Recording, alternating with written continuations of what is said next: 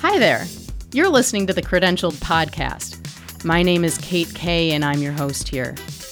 So, what am I hosting exactly? Well, like all new initiatives, this podcast will evolve as we go, but here's the main gist. The Credentialed Podcast will focus on giving voice to executives we don't often hear from, primarily those in tech and innovation, the ones who aren't always in the spotlight, the people who don't necessarily fit the stereotype when we think technology executive. Pretty cool, right? As someone who covered digital marketing, technology, and media as a reporter for 18 years and talked to an assembly line of white dudes every day doing it, I think it's pretty cool. And that leads me to today's guest, who has what I'd describe as a rich tapestry of a background, especially for such a young person. Rachel Law is the CEO of a chatbot firm called Kip She's originally from Singapore, has an undergrad degree in philosophy and photography from the University of Melbourne in Australia, and got her master's at Parsons in New York City in design and technology. She crash learned programming. She's been seen sporting a tiara at tech conferences, and, well, she is not your everyday tech CEO. Hi, Rachel. Welcome to the Credentialed. Hi, Kate. So, Rachel, Kip is a chatbot, and you've referred to Kip, spelled K I P, as social shopping. Describe Kip. So, Kip is a, a artificial intelligence penguin. Actually, it, it looks like a penguin. And what it does is it helps people use their social networks and social media to kind of form collective groups so that when you buy items in bulk, it becomes cheaper and you can spread the cost across your friends.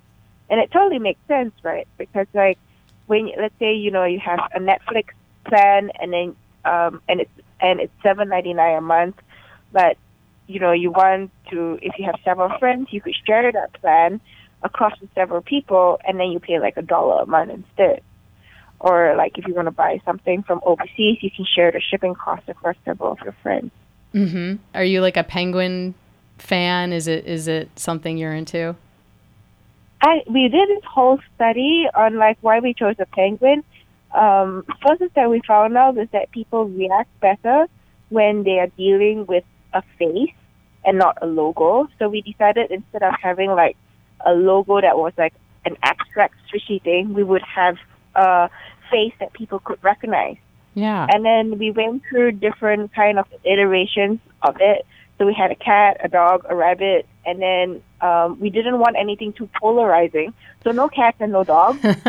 and then and then we we hit upon a penguin because a penguin is a gender neutral animal. They're one of the few animals that from a distance you can't actually tell what gender the species is. Um, they look exactly alike. Both male and female penguins look exactly alike. Mm. And um, they also share responsibilities together. They're social animals that, you know, re- rely on collective kind of the group uh, in order to survive. Like they can't survive without the help of a colony. Um, and then the last thing was that we found that was really interesting was that most people had kind of good feelings towards penguins they didn't have like super strong feelings, but they didn't have like no feelings either. So there was a and and we needed an, an animal that was blue because like when we went through 16 different like AI websites, uh, all of them were like in dark blue, and we're like, okay, it would be best if we found a character that was blue-ish. Yeah, it wasn't just randomly. Let's do a penguin. You you really thought about it. No. So who's using this? Who's using Kip today? So um, the main people that we target is kind of like niche communities. So like uh let's say, you know, like you're in a crochet community and you want to buy like um specific crochet needles that are only available in Scotland. Scotland makes most of the world's like crochet yarn and needles. Hmm. Um instead of you know, you could purchase on behalf of your community or together with your community, and it's much easier if you do it using Kip because we have the tools needed to, you know, like who's buying what at what price and how much do they owe you, and this kind of coordination. And then the second group that we're looking at is like people who live in multi generational, multicultural kind of uh, families. Yeah, interesting. So most of America is made of immigrants, and there's still a steady flow of immigrants. But like, what happens when these people, you know, who went to like high school, college in the U.S., grow up and have their own families?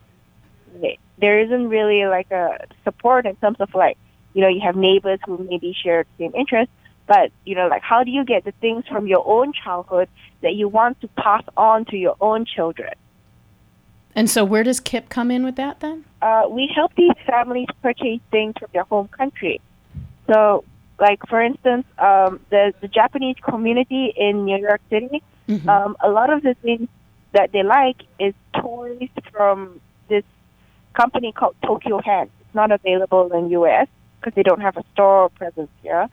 Um, and we help them purchase like the toys and the children's books and um, the videotapes actually that from from their childhood so that they can pass it on to their own children too. I think it's really fascinating that you're developing the technology for these types of uh, groups and communities that we usually don't think about technology being developed for. We don't. We often hear like, "Oh, there's a new platform f- that millennials are going to love," or we hear like technology being developed for like people with really high ho- household incomes and, and like you don't really hear about tech being developed for immigrant communities for example. So that's i think that's really interesting. I want to indul- indulge me here. I want to flash back a few years ago to when i first met you. Uh, it was 2013 i was a reporter covering the data industry for advertising age and uh, you really caught my eye with a technology that you had been developing that I thought was really interesting. I wrote a story about it. Um, it was graduate work that you were doing while you were at Parsons in Manhattan in their design and tech program. You'd built a browser extension, um, and I wrote that it, quote, could wreak havoc on the online ad industry if released into the wild. It was called Vortex, and it helped people turn their user profiles and their browsing info into alternate fake identities. So it basically provided misinformation, it scrambled data, and it tricked ad targeters. I thought it was really cool. Um, and I remember at the time when you told me about Vortex, you said to me that you you built it after you'd crash learned programming um, which, you know, I mean, I think that's a testament to your adaptability, probably. But at, on that thought, you told me uh, recently, actually, that the Vortex technology was kind of a foundation for KIP. Do you want to tell me about that connection between the two? So, um, the idea behind Vortex, um, while it was for scrambling identities, um, made us realize like the kind of like um, scale of networks behind it. So Vortex is kind of a proof of concept for the work that I was doing with uh, Professor McKenzie Wark, and um, I was particularly interested in networks. I wanted to see how people kind of felt about how the network perceived them, like how the network profiled them, and I was interested to see like what if you could get a community or a group of people that self-identified on a particular network? And that was really how we, we, we thought of KIP, which was that, you know, it was a self-identified community on a network that used their social connections, you know, like they leveraged their own kind of like strength of community. Like I have 9,000 friends on uh, Facebook. I have uh, a million followers on Instagram, or I have a thousand followers on Twitter. How do you use this social capital in a way that translates it into an actual kind of value? And if you think about it, KIP does exactly that. The more loose social connections that you have, the higher the chance of you getting a price discount or shared cost. Hmm. Interesting. So, can you give me maybe one quick example? Yeah. So, like, um, let's go back to the the the the, the multicultural community in New York. Uh, a huge Japanese community. Um, they want to buy like toys and um, DVDs and like children's books for their uh, new kids uh, who are now um, who are now American Japanese children. Um, and to and if you're shipping like one toy from Japan, it's pretty expensive. It's twenty five dollars by express mail. Um, and what happens is that if you have the social network or the community, you can reach out to people and say, "Hey, do you want to buy things for your kids too? Do you want to buy this thing which I'm going to buy for my kid, or do you want to buy things from the same store?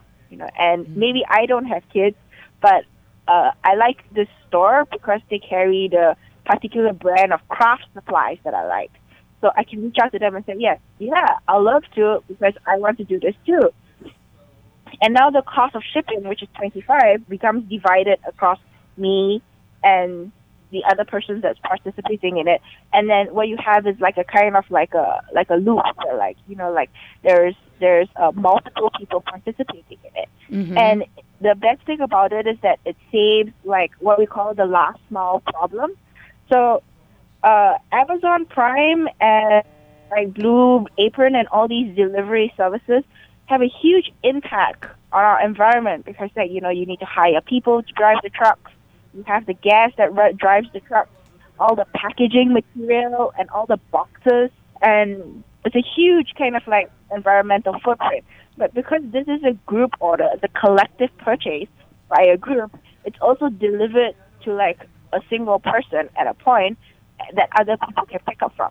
Uh, less of an environmental impact too, and I'm sure a lot of people yeah. uh, absolutely have that concern or should have that concern when they're ordering from Amazon every day, right? So, all right. So yeah. let, us get back. Let's get back to your personal background. Um, do you think that your anything in your upbringing, in particular, influenced how you got where you are today? Um, are there things maybe about your friends or family, um, or I mean, do, do, you think that your friends and family always thought like, oh yeah, she's gonna be a she's gonna be a tech CEO someday? No, when I was a kid, my dad told me that girls can't be engineers. he told you that. so this is um, this is uh, dad in in was this when you were in Singapore?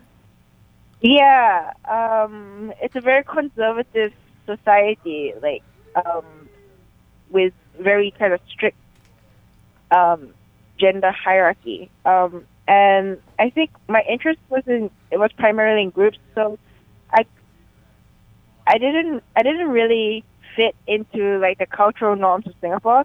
So I I kind of found my friends online.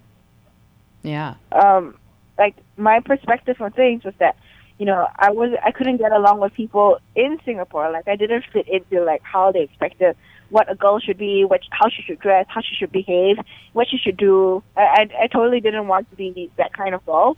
So I found most of my friends online. Because online, I could be anybody uh, I could, you know, I could make friends however like. I could say, you know, I was a guy, and then, in fact, you know, people would believe me. I could say I was a cat, and people mm-hmm. would also believe me. Like, you can't tell who people are because it's just a declaration, you know, when when you're online. Mm-hmm. And I made most of my friends through different communities, and that's when I realized like the kind of like power of a community, like how people were behaving socially, and that's that's where my real interest is, which is like um, how people present themselves digitally. Yeah. Wow. You've come so far with that awesome attitude. I love it. Okay. We'll return to our chat with Rachel Law, CEO of KIP, in just a moment. I'd like to take a quick break to remind you that you're listening to The Credentialed, a podcast giving voice to people in tech and innovation who don't fit the mold when we think technology executive. My name is Kate Kay, and I'm your host. Do you know someone who should be featured on The Credentialed? Are you someone who should be on? Let me know. Tweet to me at at lowbrowkate, that's lowbrowkate, or email me at thecredentialed at salientmg.com. That's at lowbrowkate or thecredentialed at salientmg.com. And now back to our chat with Rachel Law of KIP on The Credentialed. Right now, you are in the middle of talking to a lot of very powerful people uh, who might be investing in KIP. You guys are in the middle of your Series A funding right now, um, or attempting to generate that. How's it going? Uh, what are you? What are you? What works and what? Where, what are the challenges there? So um, I think it's going well. Um, we're very grateful and we appreciate like the opportunities that like people give us. Like they're interested in KIP and they want to learn more. So that has been very exciting. Uh, what we found is that contrary to popular belief, uh, your slide deck doesn't have to be like 20 slides. You can definitely and should have as much information as you have, you know, like, because you never know what people want to hear. So mm. It's better to go a little bit crazy and over prepare and be extremely thorough. Hmm. And then kind of base your presentation around like what that particular person's interest is. Uh, instead of like having like a one size fits all kind of approach to like fundraising. You know? Oh, that sounds like a great like tip. Cooking. Any any other yeah, any other takeaway? So I I've met other like kind of founders and senior founders, and like what I'm a little bit surprised at sometimes is that they don't have the request at the end of their presentation. like you know they'll they'll give me this entire narrative and like story about their company, and then but like then I'll ask them like, why do you not have a slide that like tells me exactly how much money you're going to raise and what mm. you're going to use it for? And they're like, oh, I, I just didn't think about that, and I think it's it's a kind of like a social ingrained where like where like being implicit, you know, like um, instead of being explicitly aggressive. And I think it's okay to be a little bit more assertive. You don't have to be aggressive about it. Like no one's asking you to be like super super macho, but like you know, being able to clearly state like, yes, I am this company, and yes, I want to raise this amount of money, and I'm going to use it for this, should be something that um, you should be able to say during your meeting. Yeah, well, you shouldn't have to beat around the bush for it. We're we're out of time, but all I can say to that is you're on the West Coast, baby. People aren't direct. you know that, Rachel. um, so thank you so much for joining us on the Credentialed today, Rachel. And thank if you're you. if if anybody out there is interested in learning more about KIP, check it out at kipthis.com. Thank you so much for joining us on the Credentialed podcast, and special thanks to Rachel Law, CEO of KIP, for being our guest. Would you like to be considered as a guest on the Credentialed? Or would you like to suggest a guest?